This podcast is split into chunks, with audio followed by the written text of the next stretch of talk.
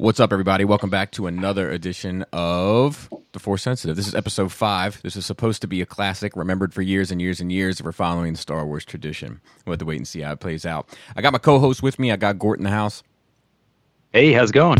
And we have our guest, Michael, who you may not know from anywhere because he's a friend of Gort's. But that's the beauty of this show is introducing new voices and new perspectives into kind of the little niche we've carved out for ourselves. So, Michael, how are you? I'm fine. How about yourself? Quite well. Quite well. Uh, booked and busy, you know what I mean? But quite well. Yeah. Um, so let's just get right into it. What is your first memory of Star Wars? So my first memory of Star Wars would be when I was living in Kentucky the first time, and my parents had the VHSs of Star Wars, you know, the old black box where all three VHSs were in, and watching them nonstop, and my oldest sister complaining to me that I watch Star Wars too much. mm-hmm. What what what age and year do you think this is? Oh, let's see here. So that would be probably around like 1994, 1995. Okay, so a So little about six or seven years old. A little later in the game than than, Yeah. than us.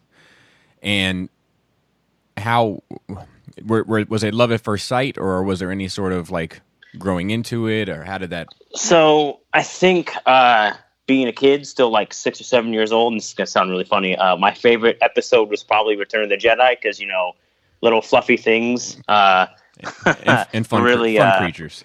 yes, they. Uh, that's what really got me into Star Wars. And then as I got older, I started to appreciate the other two films, and then you know the uh, prequels came out, and then it kind of just got even more of an obsession from there. Did um did you see the Ewok movies as a kid? I did not see the Ewok movies. Oh, as that's a a bummer since you were kind of into them. Yup, yum. yeah, yup, yup. And then uh, Gordon has always told me to avoid the Christmas special, so I've never even watched So it, it. it, it's funny. I've never watched it either. I've never watched Really? it either. Yep, yep. It's a fact. I've never watched it Okay. I have sat through that whole thing more than once. It is an atrocity. And one of my good friends, he used to do it annually. Like that was a tradition for him, and I don't know how he could stomach it, but it's it's rough.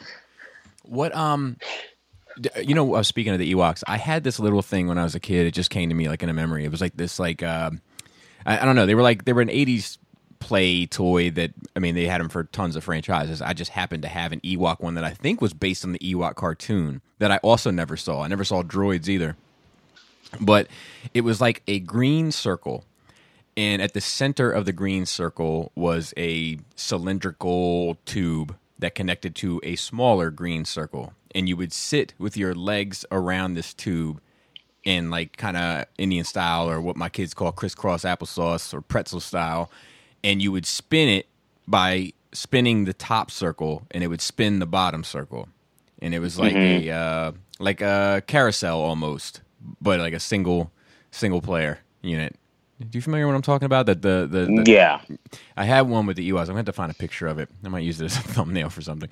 But um, that's like my biggest memory of the Ewoks as a kid. Like, uh, was that I, I played on that thing all the time for for better or worse. So it's a bizarre thing for a child to just be like sitting in the corner spinning himself. If you like think about it, kind of in hindsight.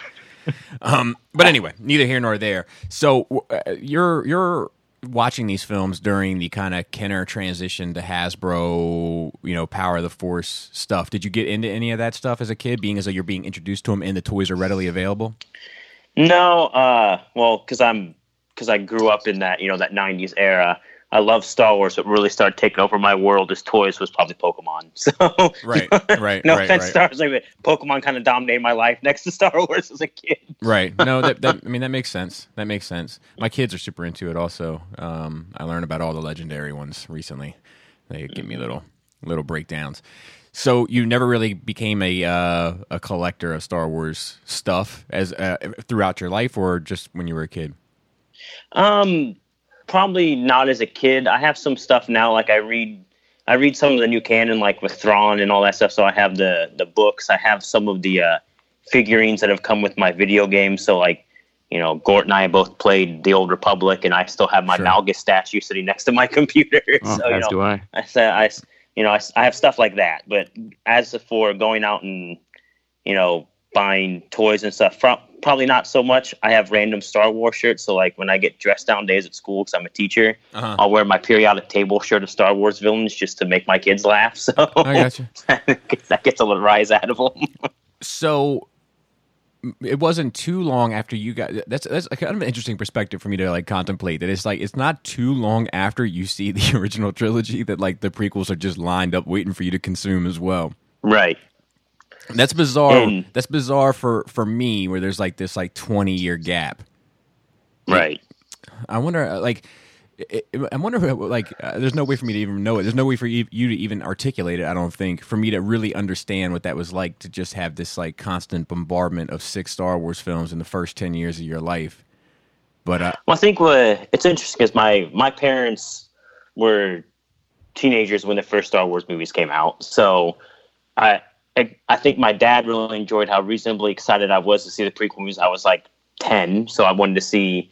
You know, 10, 13 years old, and wanted to go see the prequel movies. He's like, I've been waiting 30 years for these things. You know, he, Right. he was he was excited that I wanted to see them. So I think that's what even made me love Star Wars even more is the fact that my dad loved Star Wars when I was a teenager. He's like, "Yeah, let's go." It's like the first time I've ever seen him like gung ho to go see a movie with me. uh, so as a ten year old, how does the Phantom Menace sit with you upon first watching? so when I saw it as a ten year old, I absolutely loved it because I was like, "Man, I finally get to see Star Wars on the big screen." That like that was my.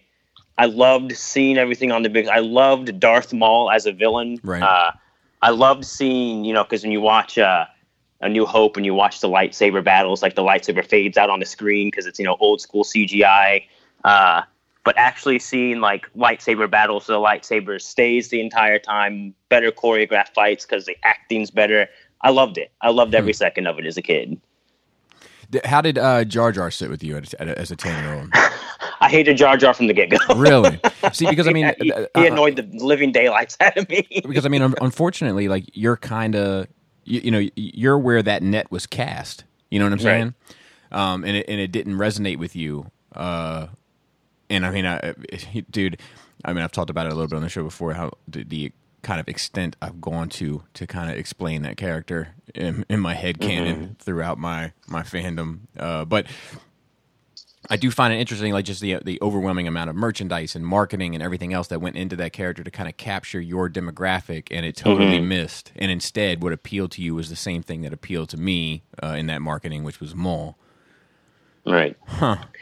And I think what's really interesting is where I get into the Clone Wars show is I feel like that, you know, that Cartoon Network Clone Wars show actually kind of painted Jar Jar in a more reasonable light than the movies actually did. It's like, oh, okay, so he seems he's not as annoying. He's actually doing things for a purpose. He's still clumsy and goofy, but he is actually um, and I guess that's a benefit of having a six season long TV show is that you can Yeah. develop a character more than a two and a half hour movie can. Well, he also like you know he seems culturally like independent from the rest of the Gungans, even in the Phantom Menace. You know, he seems by like an idiot by their standards.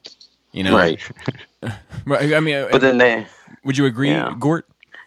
Uh, yeah, yeah. I, I think that he's definitely like the buffoon of his people, but something that made him uh, easier to digest in the show, he was um, definitely not liked by his peers. Like 3PO had no interest in this character. Right. And the Jedi, Mace Windu, he had a team up with him at uh, one point later in the series, and Mace just was not having it. But I, I feel like that's kind of fun. Like the other characters are kind of like the viewer. Like we all just don't like this guy. Huh. I mean, Yeah. let's be honest though, seeing him imitate being a Jedi was amusing on multiple was- levels. Yeah, that was a good one. Yeah. so so then uh, the next thing for you would be the clone, like the Attack of the Clones. Yes. So uh, well, let me Um, let me let me set this up a little bit because you know we started hearing around that time about you know George Lucas has ruined my childhood and any other kind of cliche that would have been a meme at that time had memes been a thing, but. Did did any of did you feel any kind of way about that? Were you at all disenfranchised by you know the the character that you didn't care for or, or what have you in Phantom Menace? I think uh, it's interesting to make a time, and this is this is the one thing I actually kind of like about the prequel movies as opposed to the newer trilogy story coming out. I I appreciate the time skips between the movies. Like I I think that it opens up a lot of possibilities for you to do stuff for the story between the movies. Right. And um, it was very interesting to see Hayden Christensen jump into the role of Anakin. And I think there were parts of, you know, you get the giddy, childish excitement of young boy Anakin wanting to become a Jedi, and then you transition to Hayden Christensen of I'm showing no emotion because I'm trying to be a Jedi and I hate sand. Oh, and right, right, right. I think is, you know, when the Phantom Menace came out, I was a teenager, so I was a lot more critical of things that I saw, and that's when I would say the first probably hour of that movie bored the living daylights out of me. It Right. just it did, and it wasn't until they got to Geonosis and the clone troopers showed up. I was like, oh yeah, here we go. You know, Right. clone troopers. We're getting battle scenes like this. This is awesome. You know that. I think it was for a movie that was focusing on the beginning of the Clone Wars, waiting for the last 40 minutes for the Clone Wars to start was kind of like, man, you know, I just sat through an hour and a half of, you know, again, political drama with the Jedi and who everybody knew was going to be Darth Sidious because, you know, Ian McDiarmid, you know, Right. you know he's going to be Darth Sidious. And it's like, just get to the point, get to the point, get to the point. And I think that's what started to annoy me because that's when I really started to pick up Star Wars books and read more about Star Wars. It was probably right after the Phantom Menace Well, you know, because I still really enjoyed the Phantom Menace. Right. So, so it's it's it is interesting that like between one and two to kind of go to your point. Like, that's the biggest time jump between any film inside of its own trilogy. And um, but it's also it's also kind of like between one and two specifically is kind of like the, the least interesting period. You know what I mean? Like Right. in, in terms of like expanded universe stuff, in terms of you know extracurricular modern canon that kind of fits in that in that pocket. It's mm-hmm. y- like for for instance, like the I don't know, is it four or five years between two and three, and like because of the Clone Wars, like that era is like you know immensely more interesting. Whereas between one and two, you know, it kind of goes to the point that a lot of people make regarding Phantom Menace that it should have started, you know, much closer to Episode two in terms of time than than it did. Quick Right. question. Now, I thought that the gap between episode two and three was just three years. Is that something that might have been retconned? Oh, I, I don't. I, I, I was taking a shot in the wind. I said four to five. Like you said, three. Oh, okay. That's close. That's I'll, I'll go with three. At least it's not like 20 minutes between, you know, episode seven and eight, where it's like, oh shit, here, here's a 20, sorry, here's a 20 minute time jump. Yeah. well, so like, but, but see, like, but that's the thing where like I find that interesting for the same reason almost. You know what I mean? Because it's it's it's the closest of any between two. You know, it's Right. like um. Like I, I don't know. I mean, it's a bizarre reference to bring up, but like I remember watching Karate Kid 2 as a kid, and I was like, "Oh my god, it's picking up right after the first one." and, and, like I always thought that was that was cool because you don't really see that in any sequel ever, where it's like you know it's you, you leave on the left foot and you land on the right foot, you know. right. Um, but anyway, anyway, back on target. How was your uh, reaction? We always ask this. How was your reaction to the Yoda and lightsaber? And how old are you at 2002? So 2002, I'm now 14 years old. So, Okay. um, I, so uh, Gort and I have talked about this immensely. Uh, Puppet Yoda versus CGI Yoda. I think uh, the CGI model of Yoda in Episode One was awful, and I think they did a lot of work in Episode Two to make the CGI model look more closely related to Puppet Yoda. So it was awesome to see Yoda fight as fighting a lightsaber battle against, you know, Dooku, but it felt really exaggerated. Even as a 14 year old, was like, why flips? You know, it just it was nuts. And I, I, if I remember correctly, I found myself laughing as much as I was excited at watching that scene because it was completely absurd at the same time. It was like amazing and absurd to see like a foot and a half tall being doing flips and stuff off of buildings and you know ships and craziness. yeah, I, I- find that that sequence really like um, it, it either it really lands for people or it doesn't, and like Right. for some reason, dude, I, like, even today, like in, in watching something on your phone is like a completely different experience than cinematically. You know what I mean? Right. But like even on my phone when I watch it, I'm like, dude, this is cool. Like I don't, Yeah. I don't know what it is about it for me, but it's like it still works on some level for and me. I, I think it's really cool because you know I, I I mean I enjoyed the scene. I think would have made it better for me is if you didn't do that like weird yell as he started like going going in. That's that's that is Gort's favorite part. That's Gort's favorite part. that's the part that kind of just makes me start cracking up when that happens. We got to get that but, on the uh, soundboard. Uh, even when uh, 2002, that CGI still holds up. Even oh, 100 percent. You know, 2019. I mean, it, it shows you that you know George Lucas kind of his CGI firm kind of does a heck of a job with stuff like that. Well, well, and I mean, not for nothing. If you look at that that CGI model in Episode Two and compare it against the practical puppet in Episode One, it destroys it. Mm-hmm. You know, that, that, that puppet was trash. it was so bad. it was like it didn't look I mean, like Yoda. It, it, I think it's I think it's so bad that when they released the new DVD set we can get episodes one through six, didn't they go over and get yep. rid of that puppet in yep. episode one? Which was the better choice. Yeah. It looks like far. it looks like something out of Dark Crystal. It doesn't. Yeah, look I was like... about to say that. It looks like a Skeksis. um. Okay, so then we have this, uh, and I, I, know you're a Clone Wars fan, so we're definitely going to dig into that at some point. But we're going to try to go chronologically. The first, right. the first exposure to any sort of animated uh, representation of the Clone Wars was those kind of those those short segments that came out before Episode Three. That was on. What was it? Cartoon Network that it was on. Yeah, I think so. What did you think about those? We haven't talked too much about those on this show.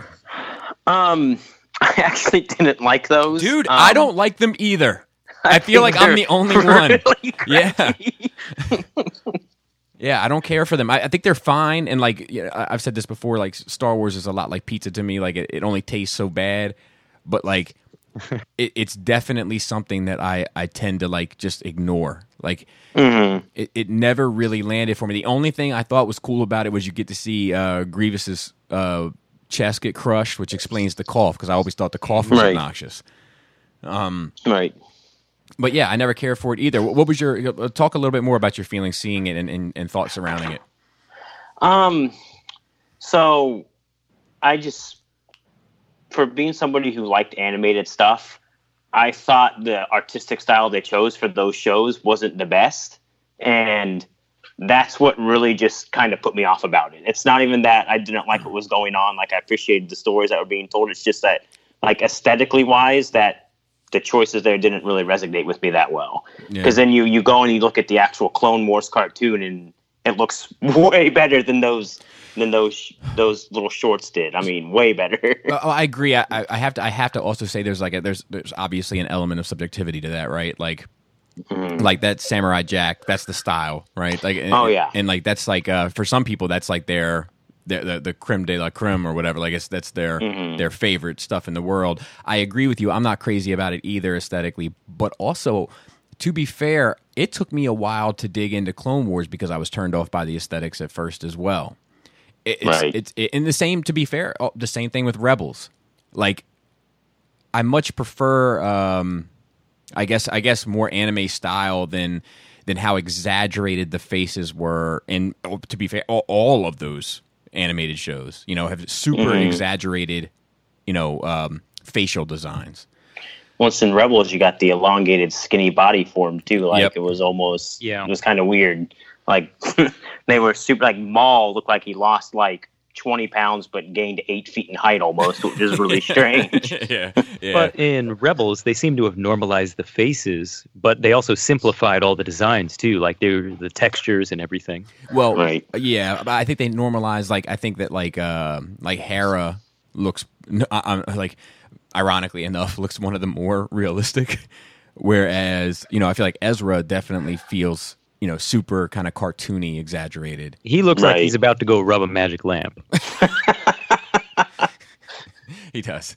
He does. He looks a lot like Aladdin. That's that's yeah. That's for sure. Um. So okay, let's get into episode three now. Uh, where b- before we launch into that movie, where is your kind of feelings surrounding the prequel trilogy unfolding so far? Like, how are you feeling about it? Um. So I'm definitely still enjoying them. They aren't anything that's like earth shatteringly bad yet or anything bad. I'm, I'm enjoying the story. I'm enjoying the build up to the inevitable Darth Sidious reveal and keep talking to my dad about how you know Chancellor Palpatine is Darth Sidious. I mean, come on, you, you should have known from episode one. especially since Ian McDiarmid was recast as the role. I mean, come on, he was Darth Sidious. He's going to be Darth Sidious. Right. Um, and I, I, I think I always had a problem with Hayden Christensen's portrayal of Anakin, um, but that's changed in recent years. Actually, in about a year or two, that's changed a little bit. But uh, as for me, I'm, I've still really enjoyed the prequel movies so far, and there's nothing like that would make me still not love Star Wars. So Okay. that makes sense. So are you excited? Are you excited that it's coming? I uh, fun story. we had just moved to New Jersey. This is still way before I had met Gort. Uh, but uh, we just moved to New Jersey. We had just left Ohio, and we got midnight showing tickets to Episode Three. My dad and I did because at the time we thought, man, it's the last Star Wars movie. Go out with a bang. Go at midnight. You know, we gotta go midnight on release night. Even if it's the last one, we gotta go. And uh, so I was reasonably excited. I remember this is a this is going to go off topic a little bit. My hmm. sister, before we had moved, was dating somebody named Luke, and hmm. so for my birthday, my parents had got given me the tickets for the midnight showing for my dad and I, and it said from Luke on there, and I was like, huh. I looked at my parents and said. Why is Jen's ex boyfriend giving me movie tickets to go see Star Wars? My dad's like, "You're an idiot. They're from Luke Skywalker." It's like Luke Skywalker's just it was it was and that does that shouldn't surprise Gort at all about me like just missing blatant obvious stuff that's like right in front of my face. But uh, yeah, I was really really excited for episode three, and if I remember right, because I think I was yeah I was a sophomore in high school. I uh, one of my I was the only one of my group of friends that was going to go see it at midnight, and then one of my friends decided to go at the last second. I remember telling them, "You can't tell anybody about it because you didn't have plans. I'm the one that gets to talk about it." like I was that excited about Right. going That's to awesome. see it at midnight. That's awesome. I have uh, two things to interject real quick. One, Mm. uh, just on on your, uh, you know, everybody's going to know this is Darth Sidious. Uh, and, and I th- I felt the same way. I was also surprised at how many kind of casual fans had no clue. And also, Mm-hmm. um, I remember watching episode three with my daughter for the first time. My oldest daughter, who was probably nine at the time, and when Palpatine was on his back getting uh, electrocuted and face warped, um, as as that face started to change, and then Anakin came into the room.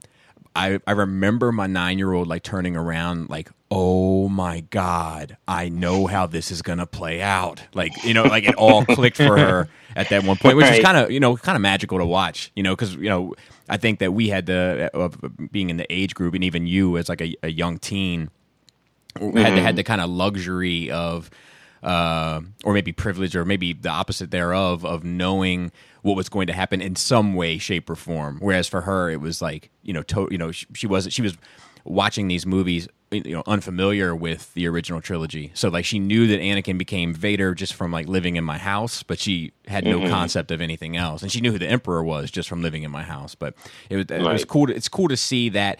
I, I often tell people when they you know they act like I don't know if you get the same thing, but like in my peers group uh, who aren't really into this kind of stuff, whenever they go into this world, it's like I become this great guru to them, and they come and like ask me, you know, like so when Thanos snapped or whatever.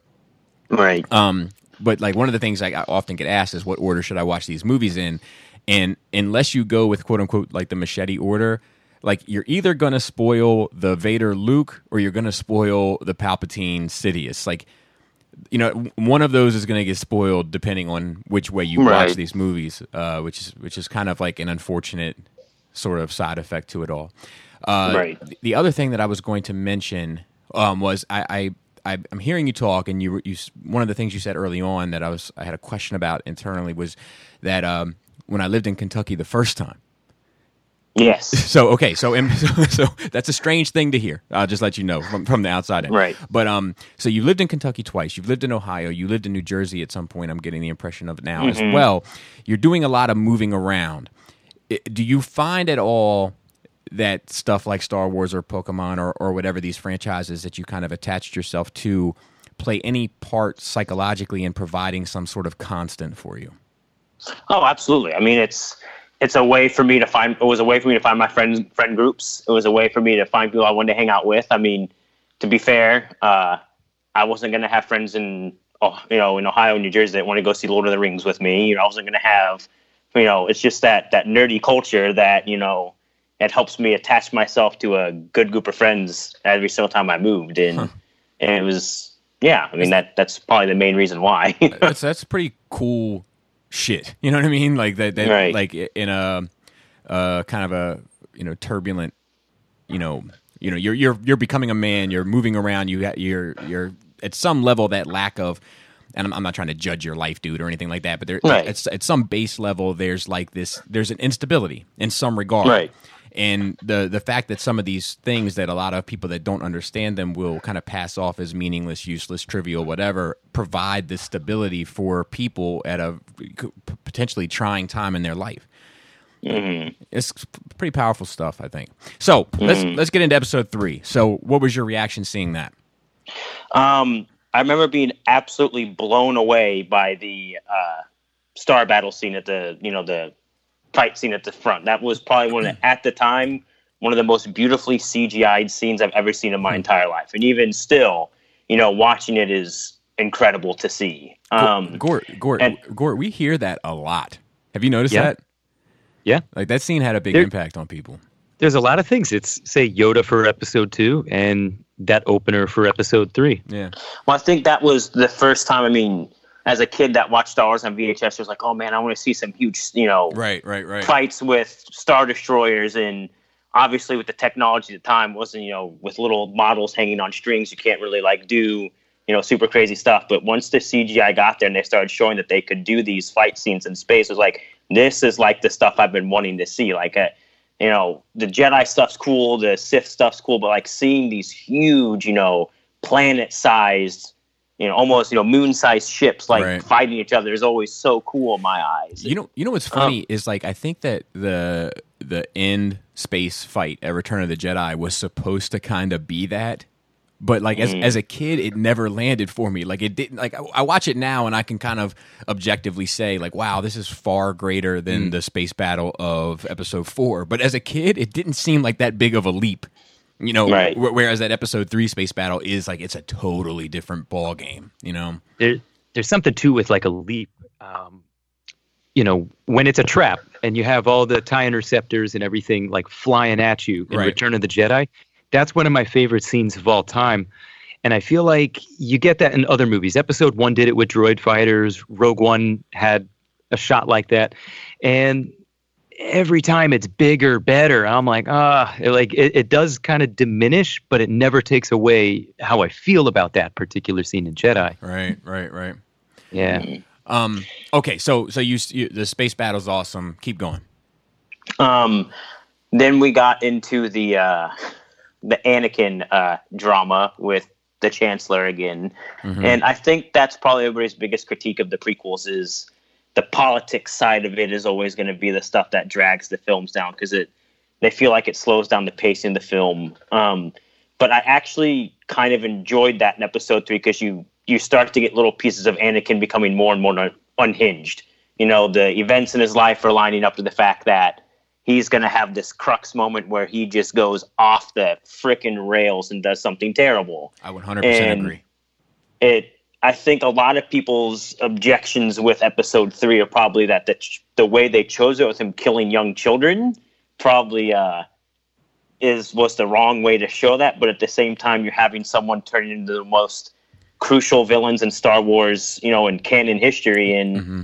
you know, you're talking about the carry out of Order sixty six. Someone's got to kill the younglings, and it's probably the only other person that there to do it is Anakin, now Darth Vader. well, and they've also just spent five hours over the course of six years to make this character endearing to you, and they have to right. find a way to tear him apart now.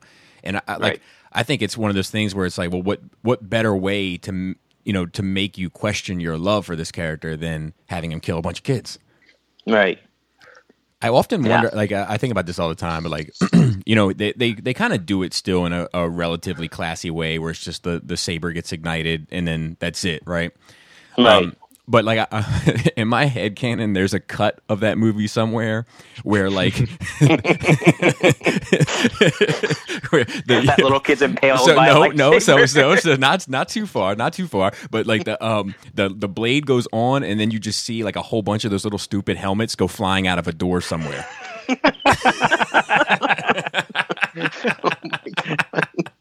That would be hilarious. all right, all right. So, um, so yeah, so so keep going. I'm sorry to keep cutting you off.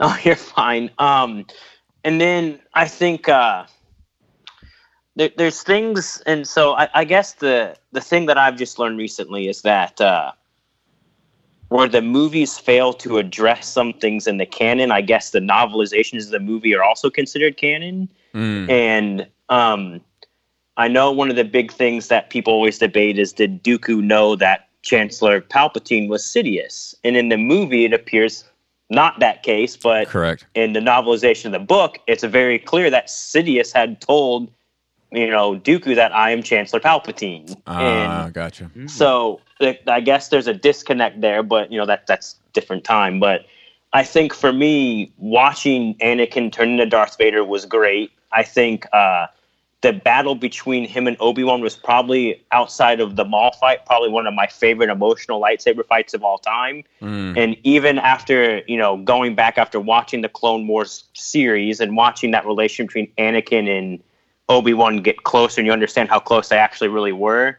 Watching that emotional toll of Obi Wan realizing he has to kill his brother, basically, yep.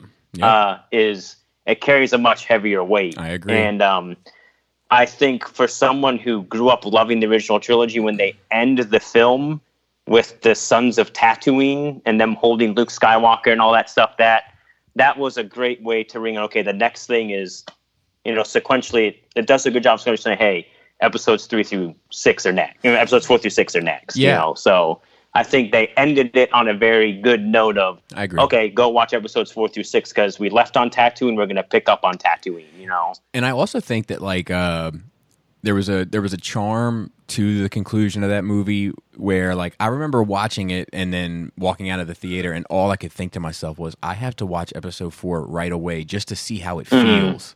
You know, when, right. when, when Obi Wan says the things that he says to Luke, like how does that feel now? And it does change the dynamics of a lot of it. Right. Um, from a certain point of view. From a certain point of view. um, I, will also say that like that. Uh, I love. I I too agree with you. I love that battle between Obi Wan and Anakin, and like it, it does feel like. I, I hear criticisms regarding this new trilogy that like like I want the lightsaber fights to be like that, and like I don't. Like I want that to be the pinnacle lightsaber fight of all time. Like to never see right. anything that challenges that. Like these are two absolute masters of their craft going head to head, and that's why it, it's such a dance. You know what I mean? Mm-hmm. Yeah. So and let's uh, be uh, honest, the Battle of the Heroes song in the background just oh, makes great. it all the much better. It's great, yeah, dude. I'm I'm super concerned about life in Star Wars without John Williams. You know, like just oh yeah, you know, like because I mean, there's some stuff I like on Rogue One. There's one or two I like on Solo, but like nothing hits the same way. You know, you can't. Right. You can't capture that. I don't think uh, they haven't yet. Anyway, so I always get Danny Elfman. I mean, you know, let's not know, do that. Let's not do that. the next thing you know, the next thing you know, Helena Bonham Carter will sneak in there somewhere, and Tim Burton will be doing one.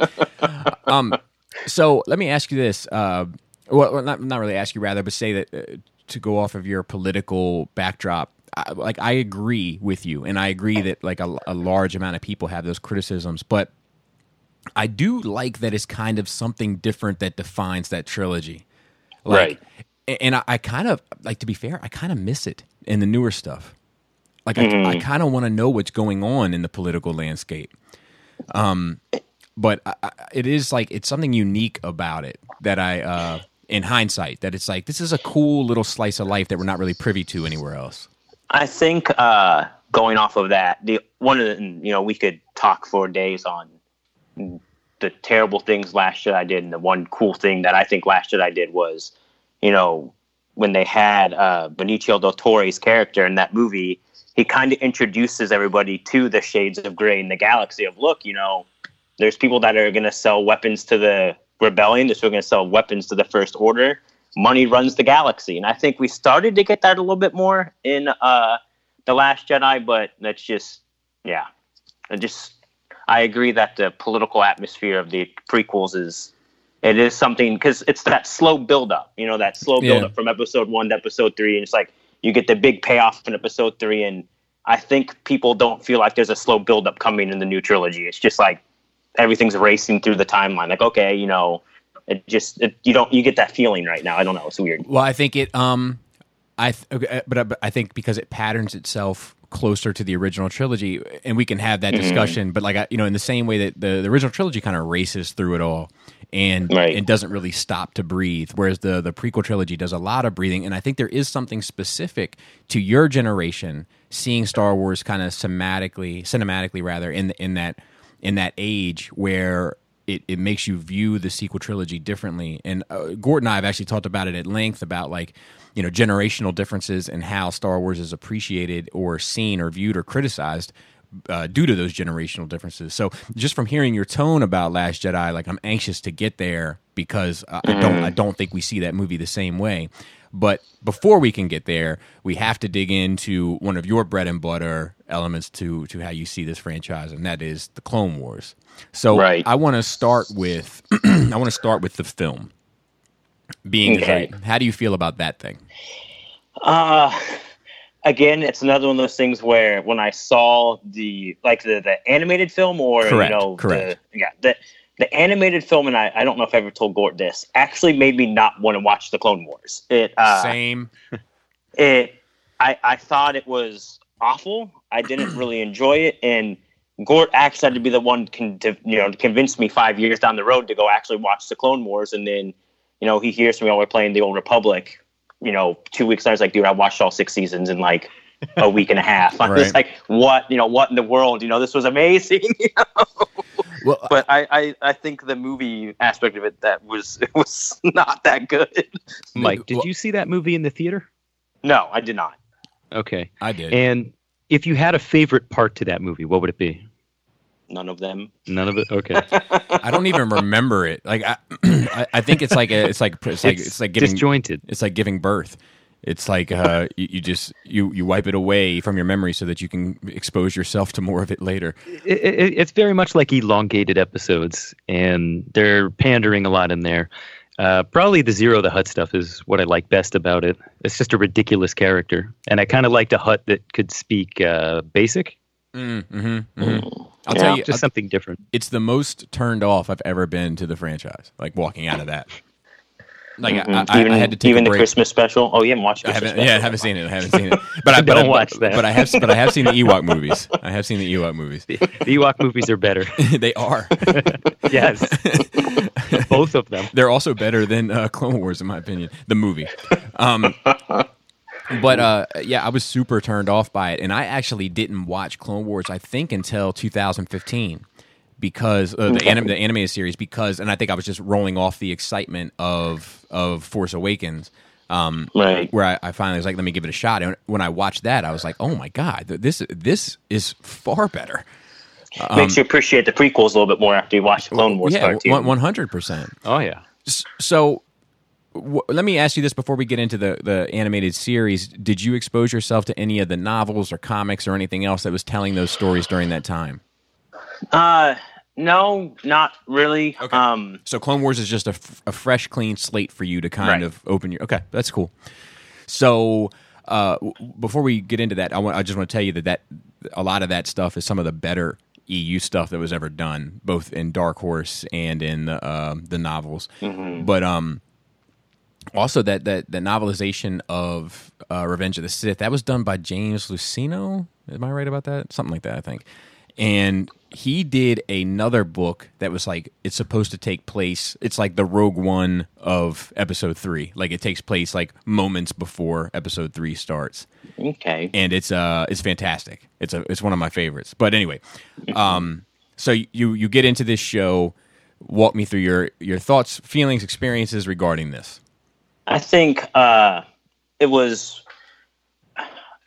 If there's one thing that I think the prequel movies didn't do a good job on, it was explaining the point of the clone troopers. You know, oh, you know, here's this random army that was built by, you know, requested by Sifo-Dyas and all Yeah. this stuff, and then you finally start getting into a show where it's talking about, you know, the for the most part, the first season and the very first episode is talking about the life of the clones, and it's starting to portray, you know, these clone troopers aren't just, you know, clones they actually have their own personalities you know they care about themselves they care about each other and you know you're starting to get this understanding of why the clone wars itself is such a dramatic era in the Star Wars story. I mean, you have the modern war going on right now, but it really resonates the fact that the Clone Wars is like this special moment in Star Wars.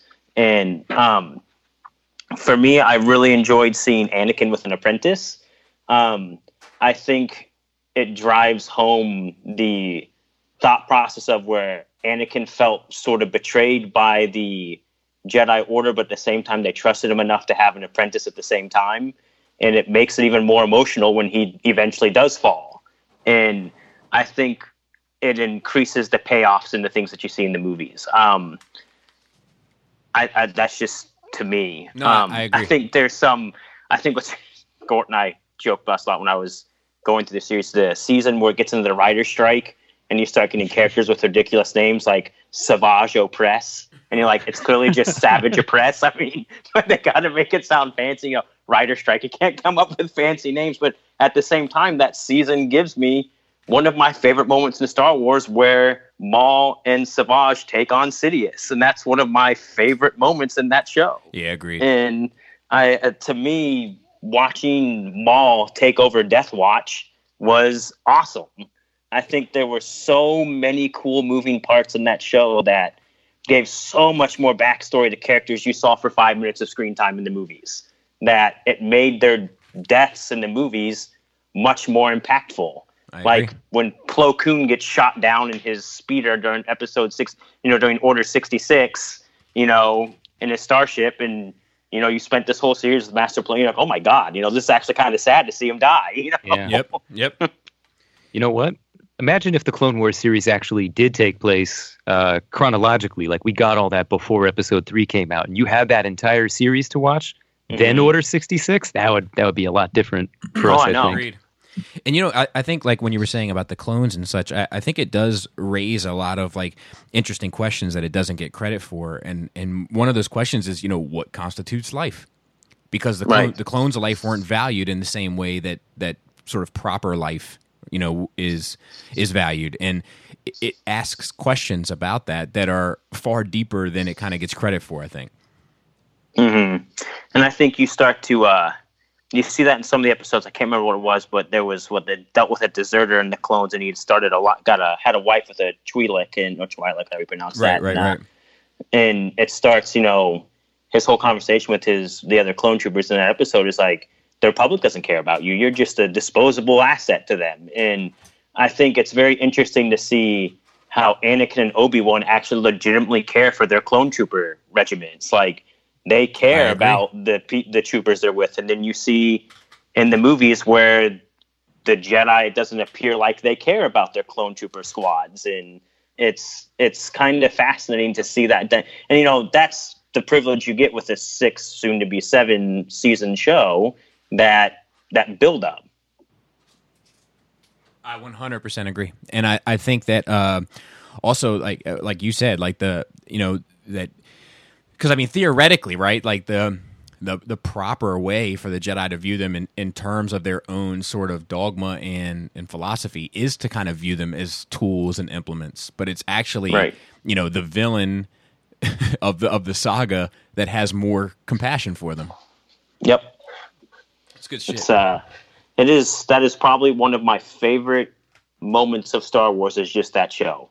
Yeah. That showed. and there's, there's, I mean, there's, there's obviously there's, it's, it's like Seinfeld. There's episodes that are bad. And it's like, man, this episode Sure. sucks. Sure. I mean, but for the most part, that show just really, I've really, really enjoyed it, and I think it was cool to see, you know, and it, it's something you don't you you understand is happening in the movies where you know Sidious is working in the background as Palpatine, getting things in motion, but actually seeing Sidious in the show, while he keeps the illusion of being Chancellor Palpatine, manipulating events in the background is also way more, way more interesting to see. I agree. The one thing I wish we could see, and I know uh, we probably never will, is we know somewhere in episode one, Sidious kills Darth Plagueis. Um, but it would be nice to see, you know, that somehow appear. You know, give a, give us the because they're you know the Darth Plagueis book is now Legends, but Yeah, it was like know. one of the last ones before the cutoff. Yeah. yeah, So, um, what about? Well, let, us jump. Let's jump ahead. How just to kind of keep it in the same pocket. Yeah. What is your thoughts and feelings surrounding this? Uh, this last, you know, like the last batch or the bad batch or whatever it is, and, and the other stuff that's coming forward from the Clone Wars story. Um, so Gort and I watched them on Star Wars' website when they came out, and um, that part part of me was like, well, I'm sad that these never came out because uh, I think the stories are pretty cool. I think it was awesome how they were trying to find kyber crystals to power the Death Star. Um, understanding how Sidious is trying to get those, you know, get to get the Death Star built while also, you know, the Jedi being completely clueless that something like this is being built, but they're starting to pick up the hints. Um, and that, you know, to me, that is. Oh, wait, are you talking about the last episodes that actually released to Netflix or the is that the one we're talking about? I'm sorry. I'm talking about the. I mean, I'm I'm good with that too, but I, I, was more so talking about the stuff that's coming on the the channel. The like the. Oh, okay, on Disney Plus. Yes. Yes. Um, I'm excited. I really am. Um, nice. I think there are parts of the Clone War story probably didn't get to see. Um, my initial hope is that when they end it, they end the series right before Order 66 like not before you know episode three starts. Right, I right, want right. the Uh-huh. show to go into episode three and end with Order sixty six. That would be Like, cool. I want to see. I want to see the clone troopers following now Darth Vader to the temple, and like you know how are they? You know how do they? You know the ruse that the clone troopers don't know that Darth Vader is Anakin Skywalker, and that all they've been told is kill the Jedi, and keeping the ruse that you know, you know, understanding. It, I want to see that play out. That's what I really want to see. That would be cool. Yeah. Um. So that pretty much takes us into the Disney era, right? Except except you Right. did you did get heavy into the games. I, I get the impression from listening to you. Yeah, I did. Uh, what was I used to play? I played the Force Unleashed games. Those were really fun. I really Yeah, I agree. enjoyed those, and I really appreciate uh, the uh, Easter egg in uh, Force Awakens with the base being called Star Killer base because Right. Star Killer Right. is probably one of my favorite Star Wars characters in video games. Uh, just playing with him in uh, playing as him in the first second one was Force Unleashed two was eh. but the first one was just awesome. Uh, but then oh god, this is a funny story. Um, my parents were super control freaks uh, while I was in college. You don't and say. Gord will, Gord will know this. I had to sneak build a PC computer so that we could play the Old Republic when it came out because I had a MacBook Pro, and since you know they weren't Bioware wasn't going to release the game to Mac, I had to sneak build a computer. So for like three months, I was buying parts on Newegg and you know having them shipped to my friend's house That's in Lexington and just built it when I came back. And yeah, but it, it worked out in the long run. So um, That's Yeah. a real Star Wars fan. yeah. yeah, yeah. and I think that's why I'm. I can't say I'm optimistically excited because you know the two guys that are going to be writing the uh, Old Republic trilogy when it comes out are the same people that murdered Game of Thrones the last two seasons. Yeah, we Uh, don't we don't see that the same way either. Yeah, it, but I am hopeful that characters like Revan and them actually become canon because to me there are some great characters in the Old Republic Legends material that I really want to see become canon characters. If that makes sense. All of them. All of them. Yeah. Yeah. Yeah, no, absolutely. I think that um I would love to see most of that cast be canonized. Yeah. Like B- Bastila and and all those. And uh, I mean, I even like I like um I think Darth Kreia is one of the most interesting characters in Star Wars history. You know, honestly, uh, but I don't I don't think she's kind of viewed as such in the in the sort of uh, corporate department. Do you know what I mean? Right. Right. Okay, so we have Force Awakens. Hmm Talk to me about that, the lead up, the viewing, etc. So Gord will know that I was, you know, when a new Star Wars trailer comes, like, oh my god, Star Wars! You know, I'm- you- you're instantly jacked for Star Wars. Um, That dopamine drip. but yeah, and but you also realize too at the same time, and this is, I think this is everybody's feeling the knowing the second Disney got to write the Star Wars, you knew that Star Wars was going to become over commercialized. I mean, it's it's it's a product that they're going to try and make as much money as possible off of. And I think what made the prequel trilogies so special is they came so long after the original trilogy, and then the movies were four and five years apart. You know, they there was a time skip where you knew, okay, I don't have my Star Wars binge. Oh my God, it's back four years later. Um, so you know, we waited what the when did uh, Revenge of the Sith came out? What was the year on that? It was 2000, 2000, 2000 So so we had ten years Correct. between that and Force Awakens. So it was a reasonable amount of time. Um, things I love. Uh, I mean, I loved some of the new characters they're building. I really do. Um, I liked Hux more in episode in Force Awakens. Uh, hated him at the start of the start and middle of the way through Last Jedi, and then kind of hoped he was going to shoot Kylo Ren at the end of Last Jedi. Um, but he didn't. Um, but I enjoyed the film. I did. I, I enjoyed several parts of the movie. It was.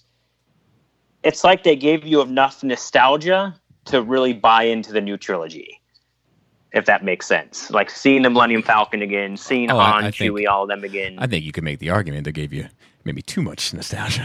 to Yeah, make it- yeah. To make so I mean, I, I hear what you're saying there for sure. Um, but I, th- it's interesting because I, I kind of let's talk about the um, let's skip Rogue One for now and let's talk about Force Awakens and the Last Jedi because Mm-hmm. obviously you feel differently about the two of those. yes. So and, and and I get the impression from listening to you that you prefer Force Awakens over Last Jedi. Um, I'll say this: I like both films, and there's things I don't like about both films. If that makes sense. Mm-hmm. Um, I think if I were to grade them together, I would say that the Force Awakens slightly edges out the Last Jedi, Okay. but it's not that to me. The Last Jedi was an awful movie. There were just parts of it that was just like, really, you know, why? Okay. You know, um, but when it comes down to Force Awakens, I think J.J. Abrams maybe didn't take enough risks with the film to make it different. Um, I do kind of agree with some people where they say it feels like it's a rehash of, you know, the Death Star and, you know, just trying to retell the same story. Right. But at the same time, you know, I can understand why he did it. I mean, he would be the ire of everybody if he changed the story too much Right. Right. Right. and the trilogy wouldn't get the support it needs. So he kind of had to take a not so much risk when he made that movie. And when you look at The Last Jedi, I think Rian Johnson took a lot of risks. And you see the opposite spectrum where he took so many risks that things kind of made people really mad. And um, I think the one thing that uh, really rubbed me the wrong way with The Last Jedi, just one giant plot hole was why was Laura Dern's character hiding the plan from Poe and everybody, and we could have skipped the whole terrible casino scene. Like that just the casino scene just made zero sense to me in that movie. And to me, that probably felt like the most un-Star Wars scene that I've ever seen in any of the Star Wars movies. Was that casino scene? So I will say that the I- I can't necessarily agree with the casino scene specifically, but I will I will agree to your point that I think that the Canto Bight sequence as a whole is probably the most mishandled thing. Yeah. Now, I, I will I will debate the idea of whether I think there is a plot hole uh, in in Last Jedi, and it's been pointed out to me. And now that I've seen it, I have a hard time dealing with it. I can explain it away, but I still see it. It's like when you get a stain on a on a uh, a shirt. And you, you Right. use your woolite and you use your special stain remover, and it's it's pretty much gone, but you know it's there. You know what I mean? Right. It's that sort of thing, um, Right. which I'll get to in a second. But I think I don't think it's a plot hole because it's made pretty clear early on that they don't trust Poe in a tactical sense. Right. Um, so the the fact that they would hide that information because I think that they I don't think that Holdo was keeping it a secret. I think that she was keep, I think that she was hiding it, or, or you could say she's keeping it a secret specifically from him. You know, so he, so he's operating not knowing that there is a plan in in effect. And, Right. and yes, I agree with you that that ends up sending them on a mission that takes up a fair amount of space in that film for nothing. I do Right. agree with you there, but I don't think it's necessarily a plot hole as much as it is. I, I, dude, I think honestly they they needed something for those characters to do, and they didn't know what to make them do. You know, um, but I do think and I've said this a thousand times. But the Canto Bight sequence, right? You have the the horse race, you have Mm-hmm. you have the casino, and you have the prison break. And I don't think you need all three. like that's my, like I think you could have just gone and got the horses and left, or you could have just gone and got the guy and left, but you didn't need to do the whole shebang. So Now, I will say I did like Benicio del Toro's character in the film. Like, I thought that was an interesting way to introduce him. Um, because I just like Benicio del Toro in general. I do like too. him as an actor. I think he's a great actor. I love him. Which I'm hoping for only having what like 20 minutes of screen time the film that he somehow comes back in Rise of Skywalker. Like I, I feel like you don't cast somebody like that and not have them come back. You know, that just I just it feels weird to me. I, I do I do if, if all cards are being on the table and I'm protective of Star Wars like I only let I only let my criticisms be known to to uh personally to a few but uh I hate the stutter I hate it Oh, do ya? it drives me nuts like I just don't I, and I think one of the reasons why like you I'm a huge Benicio del Toro fan and I think that that dude just oozes cool like he's like he's just he's one of those guys like you have to be careful walking around him because of how slick he is like you might fall Right. and I I think that like giving him that stutter is like it seems so unnatural for him to have like Right. this like huge um, you know uh, communication disability for lack of a better term.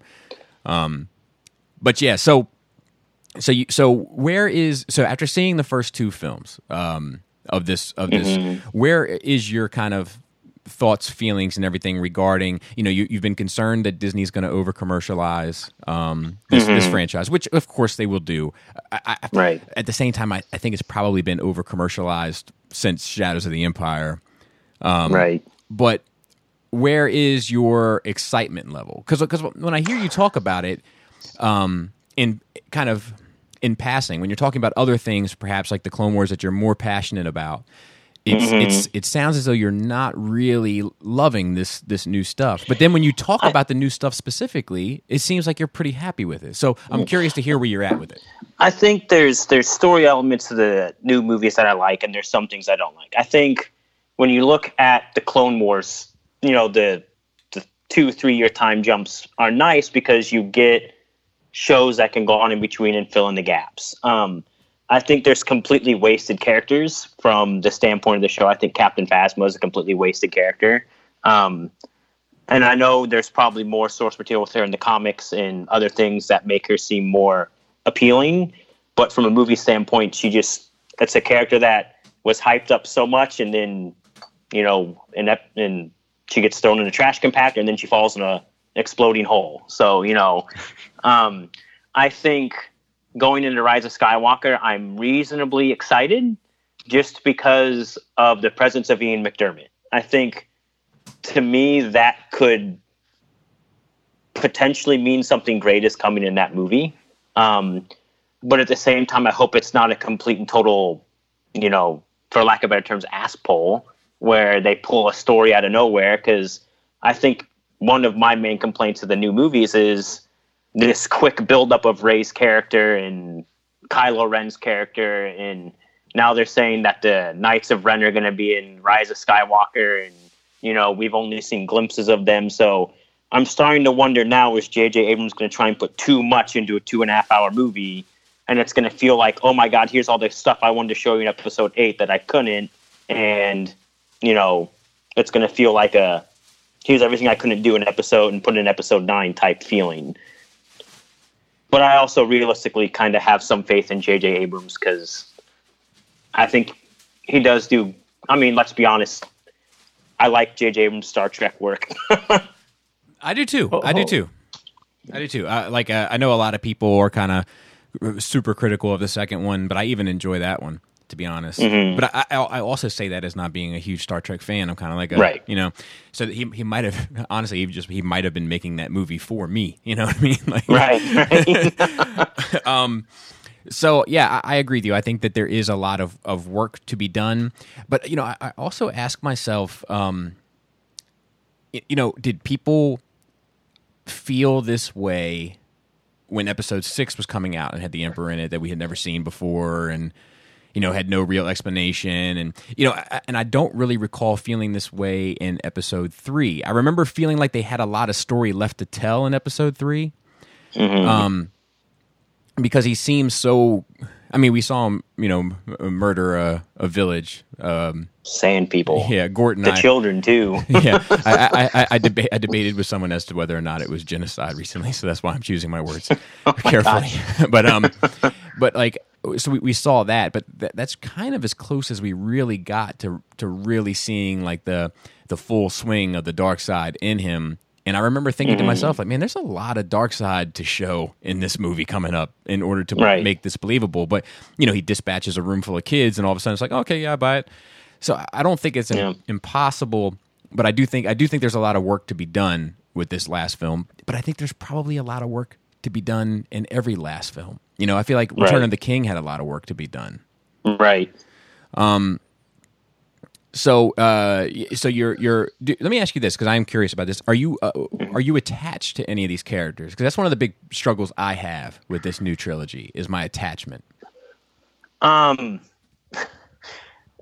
I would say that my attachments are to the wrong characters. Um, I am still and always will be, and this is going to be for everybody, I guess, super attached to the idea of Luke Han and Leia being in Star Wars. I mean that that's the attachment that I have to the story. I know, I know Gort here was like super sad when Adam Driver Kylo killed Han Solo, and Yeah. you know he's he's to his perspective. I know he now thinks that Kylo Ren is an unredeemable character. He killed Han Solo. You know you can't be redeemed after you kill Han Solo, and Right. you know, obviously you don't know that Carrie Fisher is going to die uh, shortly after uh, the film comes out, after Last Jedi comes out. So it makes you wonder: did they did they kill? Un, you know, un, you know, after the fact, hindsight 2020, they killed the wrong character, and you know, Last Jedi because Right. you know. right. Right. Mark right, Hamill is still alive and quite well, uh, but And this was I would say nine was supposed attach- to be her movie. You know. Right. And I think um, my attachments are to the old characters, not the new ones. Okay. And I think uh, that's my problem. I'd say the only. Uh, oh, let's see here. Oh, I can't, I. I'm struggling on names right now, and it's because I'm thinking about work now. well, let me, well, let, let me let me let me roll let me roll a few Mm-hmm. past you. So I, I will I, the most the character that I'm most attached to is Kylo. Um, okay. and I think it's I, I think so. To be fair, I think that some of it is because he is kind of the only legacy character. You know, Right. so I think that's a part of it. But I also just find his entire demeanor and, and character so unique in that franchise, where there's like this this obvious turmoil. But you know, at the same time, I ask myself like, this is this is probably the best acted trilogy. You know, like Mm-hmm. overall, and it's probably the best shot trilogy overall. But like, Right. I, I'm wondering, man, if if I had an actor's director at the helm of episodes one, two, and three, would I have felt differently? you know, Um, Right. I'm also attached to Rey, and I can't really explain why. I just find her character to be incredibly charming. Um, and I think Right. it's it's probably it's probably the actress herself that that's coming through. But uh, but at the same token, I'm not really attached to uh, to Poe. I'm not attached to Finn. I'm not attached to Rose. I'm not attached to um, Maz or uh, DJ. I'm Right. You know, I, I had I agree with you um, with your criti- with some of your criticisms regarding Last Jedi. I agree that Last Jedi, for all the characters, it makes far more interesting. I think it does a tremendous disservice to Hux. Like I think he's far less Right. interesting after that movie. Um, and also with with Phasma, I think that Phasma's part of this like long tradition of Star Wars where they hype a character up, they make it seem super cool, and then they kill it. And and like you said, like there might be stuff in books and comics, and and uh, trust me, I'm I'm I mean, t- she has blaster proof armor. Come on. right, right. And, and and I'm the type of guy that will go and read those books and comics, but I also recognize at the end of the day who gives a shit. You know, like it, Right. it only, it, like it only, you know what I mean? Like it only really counts if it's in the movies. Yeah, at some Right. level. I can't put my finger on why that is, but there is something to that. Like it, everything else is an afterthought. Even this, the cool stuff they've done with Maul, both in the Clone Wars and in Right. Rebels, like it doesn't really count somehow. It's because you know the majority of the mass people are going to see the movies. They're not going to go watch and see and read the Right. other source material. And I think uh, I, I do agree where Hux's character was kind of destroyed in The Last Jedi. I think he went from being someone who seemed like, you know, giving this speech on Starkiller Base and kind of seeming like an incarnation of For All There Was Hitler. Um, right, definitely. And all of a sudden, I'm a whiny little, you know, whiny little kid, and Yeah. being choked around and saying, "Yes, Supreme Leader, I'll you know wash your shoes." You know, I- I- you know that that that that kind of is a complete 180 character reversal. I can't remember if I heard this on a podcast or if Gordon and I were talking about it, but like that scene right before he gets thrown around, um, Mm-hmm. It is it is kind of funny to think about the fact that like all of it in in the Force Awakens might have been this kind of facade. You know, like Mm-hmm. like you're on top of your game, you're in charge, and then like the moment he knows he's messed up, he's like, "Yeah, look, uh, everybody, you you guys stay the course. I'm going to take this in my quarters." like, it's So it's I be- actually wonder if it's something different. So between the Force Awakens and the Last Jedi, you have the rise of the campiness Marvel movies that are run by Disney as well. And Oh, they see how those movies are resonating with so many people, so they add some of the campiness into Star Oh, Wars, one- hoping it's going to catch. and it did hundred not. percent. I did not. So, so we're talking about two different things, but I hundred percent agree with you. You're talking about uh, why it's there from a creation perspective, and, I'm, Right. and I'm talking about in universe. But yes, Right. I hundred percent agree with you that the, the Marvel films don't exist. That sequence doesn't exist. Right. And and I'll tell you what else doesn't exist is- is that that boulder taking out the wheelbarrow of the frog people.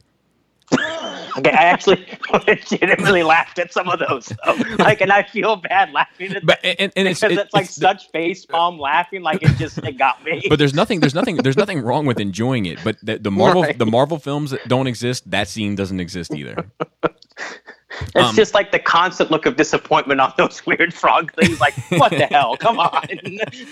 well, one of the biggest comedic elements from the movies were R2 and 3PO, who've been largely removed from these two. And that's where you're going to get it is these silly moments or something Agreed. like Porgs. agreed well, you heard why, don't you? I mean, J.J. Abrams was interviewed about why do 3PO and R2D2 not have a big role, and he goes, because the second they show up, the opinions of the people watching the movie automatically swip, swap to Han, Luke, and Leia. They swap to, you know, where's Luke? Where's Leia? Where's Han? And yeah, well, even with the introduction to BB-8, where he had comedic moments in uh, The Seven. Force Awakens, yeah, last Last Jedi, he's barely in it. agreed well, he shoots coins at people in a prison. i hate that too I, you want, you want to know what? It's almost forgettable. And the next Yep, I thing he does is get under a trash can. There's nothing quite like the lighter thumbs up scene in uh, yeah that's but, you know, but, but, you know, but that seems like star wars humor to me you know what i mean like Right. some that seems appropriate right. um the the the, the thing with the the that I would argue with JJ is that like I, in the scene in uh, Attack of the Clones, I mean, even as campy as that is with with R two and three PO in the droid factory, I never Mm-hmm. I never for a moment missed Han, Luke, and Leia. You know what I mean? Right. It seemed it seemed natural for them to exist in that world, re, you know, regardless of who was beside them. hmm Plus, it's Yeah. a nightmare. You may not recognize me with this red arm. You know, you know, pe- people, people, people, people feel a way about that. I like that too. Like I, that, I know. I, I, I, I, I always there, there's certain things in my life that I've I've come across where like I'm like God, I wish I didn't like this because it would make my life easier. Um, and that's one of them. When people start getting on that, I'm like, dude, I think that's cool. And um, uh, Batman versus Superman, the uncut version, is another one that I find myself like, oh God, why did this have to come up? Okay, let me crack my knuckles and get into this conversation. But uh, yeah, I, I think that uh, that the the droids are uh, something that, that should be in that movie more often. And if they were in Mm-hmm. it, you'd get a lot less of the kind of Marvel style humor. Right. Um, And I, I forget what kind of. Oh, uh, Snoke. I, I was attached to Snoke as well. Like, and, and I, I, what I did, I didn't care about him one iota in seven, but like his two sequences in eight, I was like, this character, and it might be Andy Serkis. I could watch that dude. I mean, I've, I've watched Yeah, him. I've no, watched yeah, him play a gorilla. Like, I, I just get on Yeah, I board. know, right? um, there- there's something about that dude where I can just watch him do anything. Yeah. Um, but uh, but yeah. So let's talk about um the spinoff films. Let's talk about Rogue One first. What are your thoughts surrounding that? So I'm gonna say something kind of controversial, and this might make Gort kind of mad. Uh, I know he's not a big Rogue One fan. Um, I will argue from the standpoint that I feel like some of the story elements of the spin-off films feel more like Star Wars than the new trilogy movies do. Oh, I won't argue that. Uh, so I, I won't argue that. sp- Wait, let me let me make sure. You said feel more like Star Wars. Period. Some aspects of those films feel a little bit more like Star Wars than some of the things that go on in the new trilogy films. So I will say this: I think that Rogue One and Solo feel much closer to the original trilogy. Yes. Okay, so see that I agree with. Yeah. I think the prequels have changed the dynamics of what Star Wars Right. is. So in that sense, like if if if the prequels can feel like Star Wars and be so far left, I feel like the sequel trilogy finds its way somewhere between the two quite comfortably. But mm-hmm. I do feel like Rogue One specifically, it feels like um, it feels like what watching Star Wars seventy seven. Oh, hold on. What's wa- watching Star Wars seventy seven? What that mm-hmm. felt like to me as a kid, Rogue One feels like to me as an adult. I don't know how else to mm. describe it. Like Okay. the the the same impact of seeing Darth Vader walk through a, a room after stormtroopers have killed a bunch of rebels. Mm-hmm. Like when I'm five years old, watching that for the first time in '84 or whatever, when the first time I saw it, it, that seemed just as serious as Darth Vader killing all those people in the hallway as a 30 some year old. I will say that for all the things that Rogue One did right or wrong, that might be one of my favorite Darth Vader scenes of all time. Oh yeah, Just Well, that sequence at the end where he's just slicing down rebels as he moves throughout the ship is just that is probably just one of the coolest Vader sequences I've seen in a long time. yeah. That's one of the most right things in that movie. Well, Yeah. my favorite moment of that sequence is right before the slicing starts when there's just a close up shot of one of the rebels. I've said this a thousand times, but one of the rebels' faces. Because, like, Mm-hmm. it, it, it, it's that face of, it's, I, I bet you this is him. Like, because this would Like be a, the absolute terror. yeah, because like this would be a character like in universe that you would have heard legends of but never actually seen. You know, I mean, he's fresh off of literally killing the last of the Jedi, like killing off the last remnants of the Jedi Order. and like this would be kind of almost a celebrity, like a war celebrity, Right. You know, but of the opposite, you know, side. Unfortunately for you, Mm-hmm. but it's that moment, it's that realization in his face of, oh my god, I bet you this is him. You know, like this Mm-hmm. is this is the guy I've heard stories of. I, it's a little beat, but I love it. I did think it was also cool that uh, Vader had a fortress on. Oh God, what is Mustafar. Mustafar? And I think the whole premise of when you look at the idea of Sith being, you know, having a place where you literally were almost killed and defeated, be your, you know, area where you're going to sit there and you know heal on your back to tank and Yeah, you know, I think that premise is really cool from looking at from a Sith standpoint because it feeds the anger and yeah. you know, I never thought about you know, that. angerness and thirst of the dark side. But That's true. uh, I thought that was very interesting to have that on Mustafar.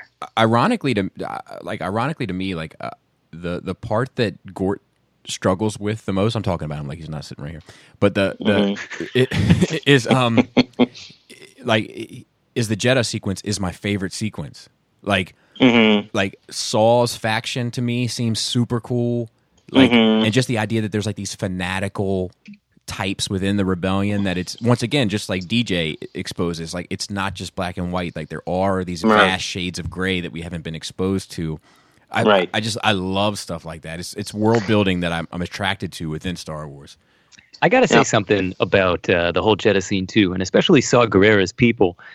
Every appearance that they've had outside of that movie, I love, and there's nothing about them in that movie that I don't like. It has nothing to do with them. Just the sequence on Jedha is very dragged out to me. Like it just feels like a funny pace to it. Something something feels off to me. It's hard for me to describe, but I was I would say- love to see just more of them I was gonna say before you in started media. I was like dude if you bash two tubes I'm ending this show Oh no! I think uh, I think what's really one of the I think probably my favorite character from Rogue One, and it's not Jyn. I think it might be Cassian. I think Really? him sitting there telling you know because you know his whole story is you know he's been fighting the empire his entire life since he was what six years old or something. And i think that's a good point to show Jyn, who you know she worked with Saw. She was with Saw's group. Her, you know, her mother was killed by Krennic's, you know, Yep.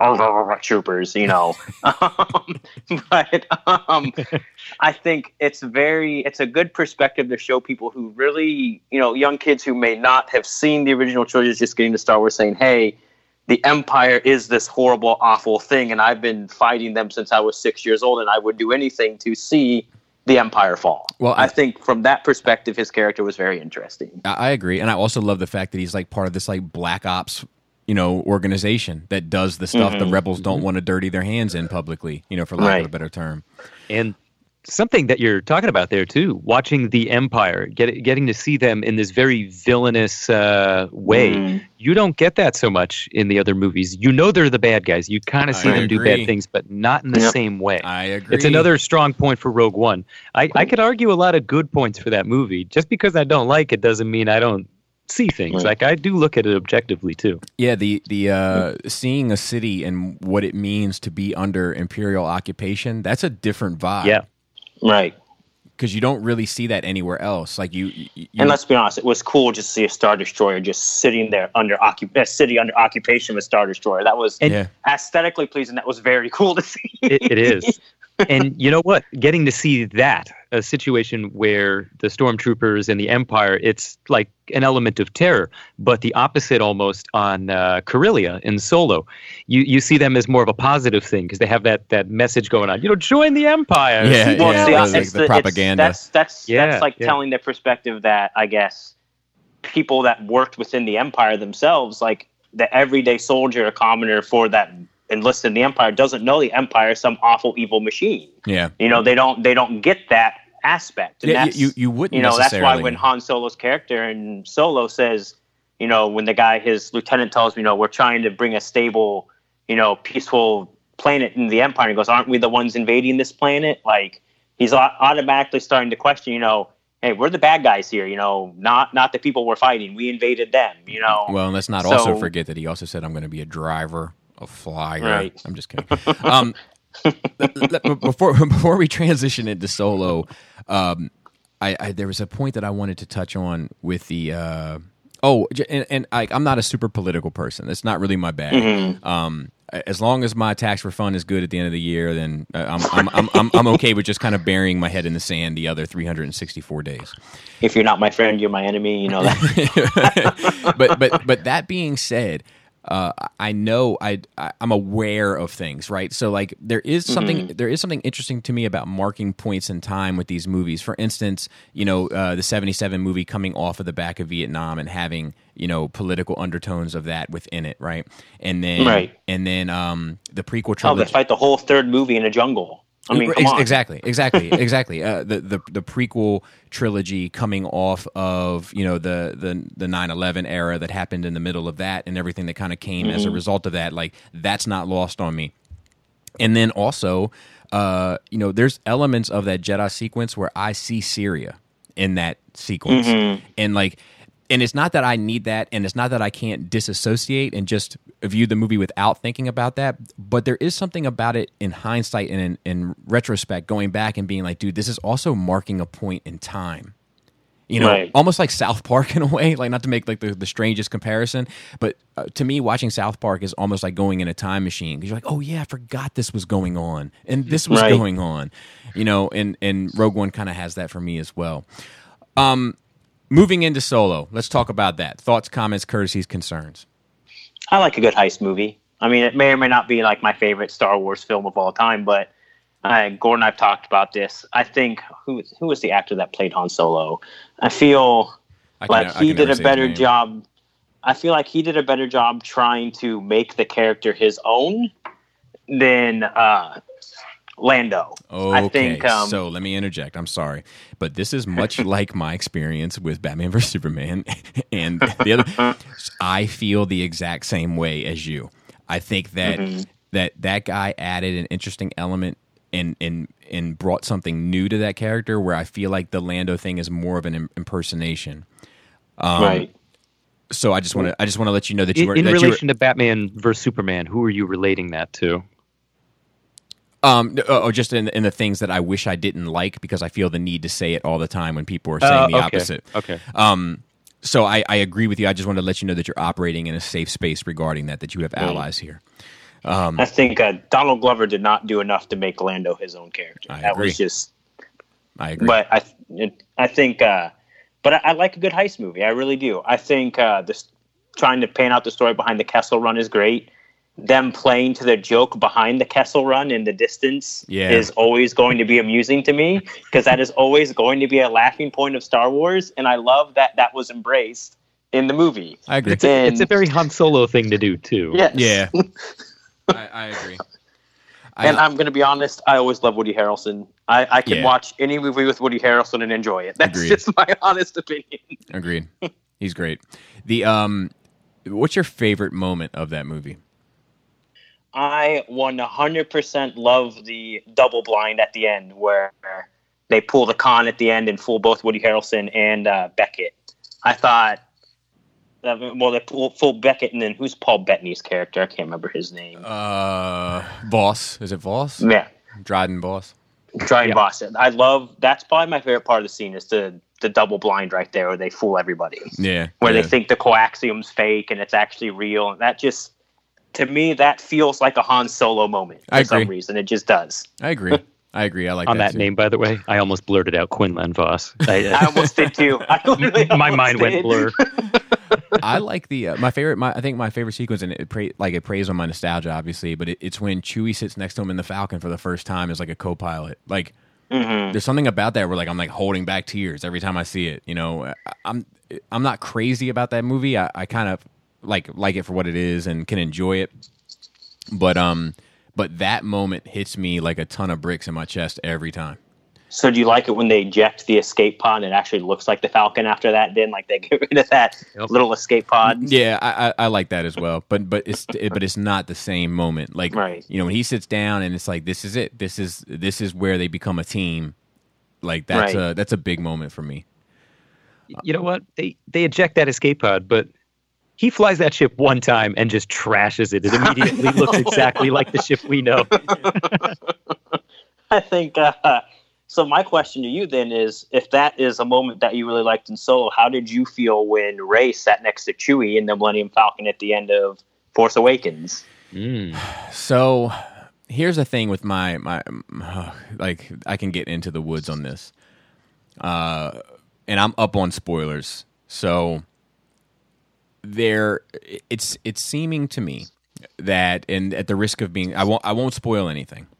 Mm-hmm. Um but it's it is becoming more apparent that they may have shot a couple of ways to end 9 Mm-hmm. there may be a couple different endings to that movie and then they were testing it and seeing which one they wanted to go with Um, right.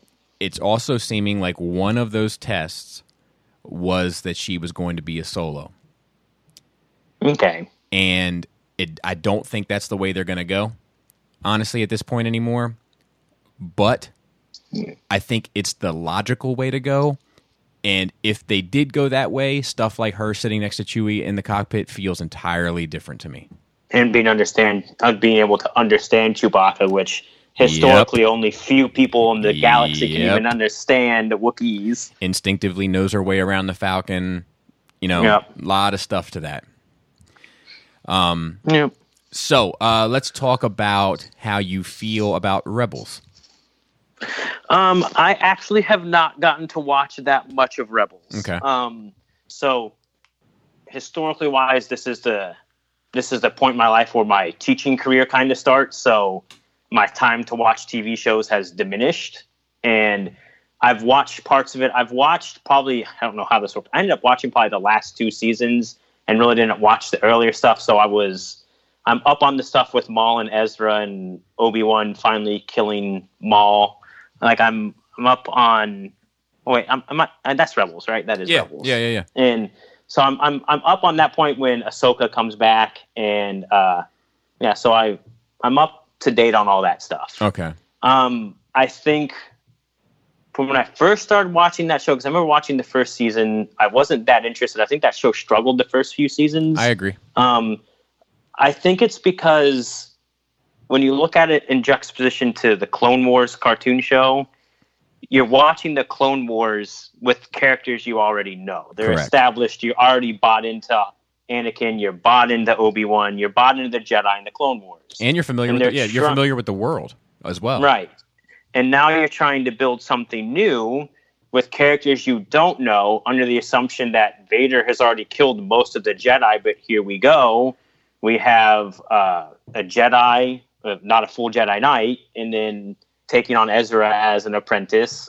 And it just seems, I mean, it's not like that doesn't bother me. I mean, the, obviously Vader can't kill all the Jedi and, you know, all that stuff, but, you know, just it, it's hard it's a hard buy-in for me right at the start I got you. because to me and it's, it goes back to your talk about earlier uh, yeah i grew up watching the original star wars films as a kid but the first true iteration i have with star wars on the big screen is the prequel trilogy and the re-release of the other movies and putting a beak on the uh, sarlacc pit which was weird um, Right. Uh, did you see? Because you said uh, se- seasons three and four, and I agree with you that I don't think that show got its footing until halfway through the second season. Um, right But I also I feel the same way about Clone Wars, and I might move Clone Wars to season three before it actually really settles settles in. Um, but did you see the scene where Vader and Ahsoka fight? Because that's at the end. of Yes. se- okay. Okay. So so to me, from that point forward, is the meat of that series. So that I would was say an emotional pull that I was actually kind of not ready for when she slices open Vader's mask and you can see Anakin's face and you're Yep. like, oh my god. Okay, Yep. so she gets the understanding even before anybody else does that Anakin is still in there somewhere. Yep. Like Vader has not completely won over Anakin just yet One hundred percent. um, I think that's a very. I think what they may have ended up doing. This is very. This is gonna sound weird. Um, the reason why they introduce things like that and they introduce Thrawn into the shows because it's going to get older Star Wars fans that know things back into the show, and I think it's a very good because it's it's well established that there's always that conflict between Vader and Anakin and who wins at the final battle at the end. And we know that George Lucas has always stated that Star Wars is the story of Anakin Skywalker. Right. So, and that I wonder how that's going to play out in Episode Nine because are they still following George Lucas's vision where the story of Star Wars is Anakin Skywalker? It's Right. not Luke. It's not Han. It's not Leia. It's the story of Anakin. Right. So, how does Anakin's story end in Episode Nine? I mean, well, it's just I I, I don't know. I'm hear all you. over the place with thoughts on this. No, I, I I hear you there. I hear you there. Um, but yeah, I, I would say you're probably good on. I mean, you can watch the other stuff from Rebels if, if you'd like. You know, there's no, there's no harm, but I think you have the the kind of the the real essence of it under your belt. So, speaking of Episode Nine, where is your excitement level? What are your thoughts, kind of leading up into that? Um, the part. Okay, so I, I try to steer away from spoilers as much as possible because I that's just the way I am. Um, I whenever Ian McDiarmid is close to Star Wars, I'm excited. That to me, he is just one of those classic Star Wars actors. Palpatine and Sidious. I mean, if you believe the now that Legends is gone, Sidious is one of the most powerful Force beings in the hist- in the history of Star Wars. One of them. Right. And so hearing that Sidious cackle, you automatically start to me, you automatically start to think was, you know, if Luke could force project himself, is it possible Sidious didn't die? And was he force projecting himself into Snoke? Like, you know, what Right. what is what is the what is the story that's being told with Ian McDiarmid coming back? Why are they showing remnants of the Death Star sitting in an ocean after it's been destroyed? You Right, know, right, right. What what is the story point they're going to try and tell with Episode Nine? Um, I think what would disappoint me the most is if Rey is a descendant of Sidious. That Yeah, would probably yeah. disappoint me the most because to me that seems like it's the most obvious thing they could do. And if they're going to go the most obvious route, that just disappoints me I for some reason. So, uh, I think as we close up the shows, we like to do a couple little kind of rapid fire type questions. Mhm. Uh, Gort, do you have any? Yes, I do. Why don't Oh, you? Why God. don't, why why don't you start, and I'll I'll come behind you, so to speak.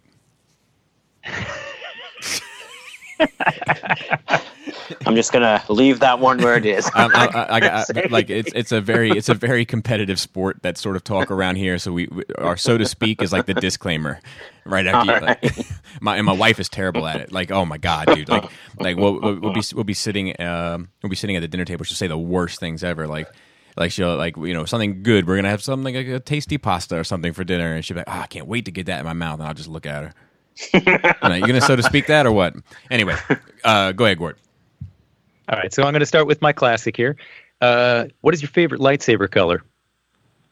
Oh well, that's gonna be one that's gonna be purple because Mace Windu is awesome. Good choice. That's my favorite as well. Yeah. If you had to destroy a ship because you just don't like it, what would it be? like destroy it from being in Star Wars ever. Oh God. Um, shoot. Rebel U-wing. Hmm. Don't like it. Interesting. Don't like it. I'm happy it got destroyed. Okay. what What is the worst moment in The Empire Strikes Back? In the Empire Strikes Back. Oh God. Good Uh, question. Where Leia kisses her brother. That's a good answer. What What is the best moment in the Clone Wars? Oh, in the TV show The Clone Wars. Yes. Oh boy. Um. Oh God, you're making me choose just one. You're evil. Um. Hmm. I really like the uh, uh, Kamino sequence where the troopers are fighting to protect their home, Mm. where they're being made. Okay. That That's season three, right? Yeah. Yeah. Uh, how many Jawas does it take to get to the center of a Tootsie Pop?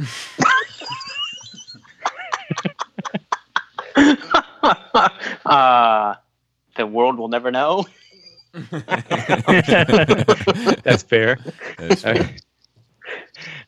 I was expecting Utinni. um, what would a Sith Lord make with an easy bake oven? oh, you're an asshole. I know. um, brownies. Because screw you. That's what that's what I got made fun of for. E- easy bake oven's a is a, is a long. I, I had to do it. It's an ongoing joke.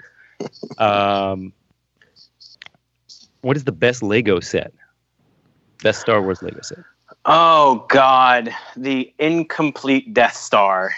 That is the best one, and it's the one I want the most. But it's like five thousand dollars on eBay. Mm. That is the best one. They do not make Ultimate Collector sets like they used to. That one is so cool. And we might know a couple people with that. That's true.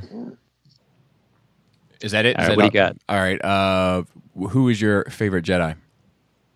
Favorite Jedi? Hmm.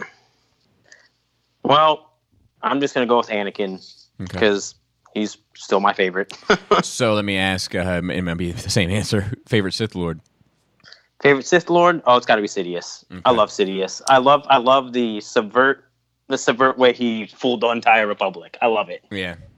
Uh, favorite Jedi duel or lightsaber duel, Oh. I should say. Oh, that. Well, God, does it have to? Can it? Can it be Anakin Obi Wan? Like that's just that's gonna be Certainly. that. That, that's my favorite. Yeah, that, that fight in episode three is going to be my favorite forever. It just is.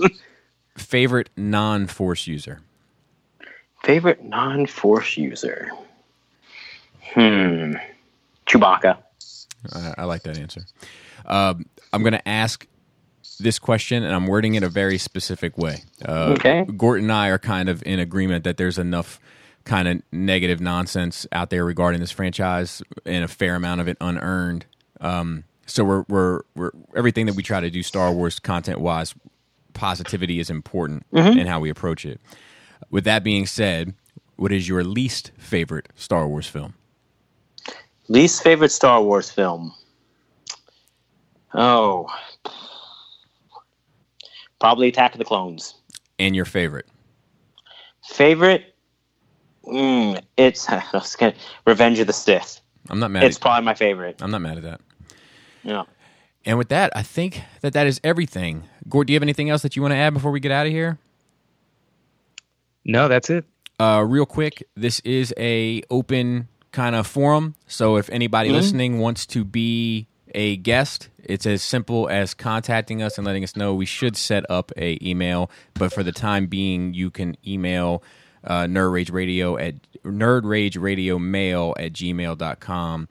Uh, or you can PM, actually, that might even be preferred, PM the Force Sensitive Facebook page, and we'll add you to the list. Uh, anybody supporting the Nerd Rage Patreon obviously gets uh, preferential treatment and is moved to the top of the list as quickly as possible. That being said, I think that'll do it, and we haven't had a uh, an outro picked yet. So, um, anything you'd like to say to close out, Michael? Uh, if any of you are, this is just going to be me here. Um, consider, obviously, I like the prequel films, and I'll probably get criticized for liking Hayden, somewhat liking Hayden Christensen playing Anakin. Uh, go back and just think about how the Jedi are taught to be peaceful and non-emotional, and then again look at how Hayden Christensen plays that Anakin character about how his main complaint is always he's non-emotional. He doesn't show any emotion on his face, and then watch when he actually explodes in the Vader, and watch how awesome he actually becomes when he hmm. divulges in the Vader, and all the emotions finally come out. It's like turning a dripping faucet on full blast. So I mean that that gave me a new appreciation for Hayden when I kind of thought about it that way. I like that. I like that a lot. All right. Till next time. It'll be probably two weeks before the next episode. Take care.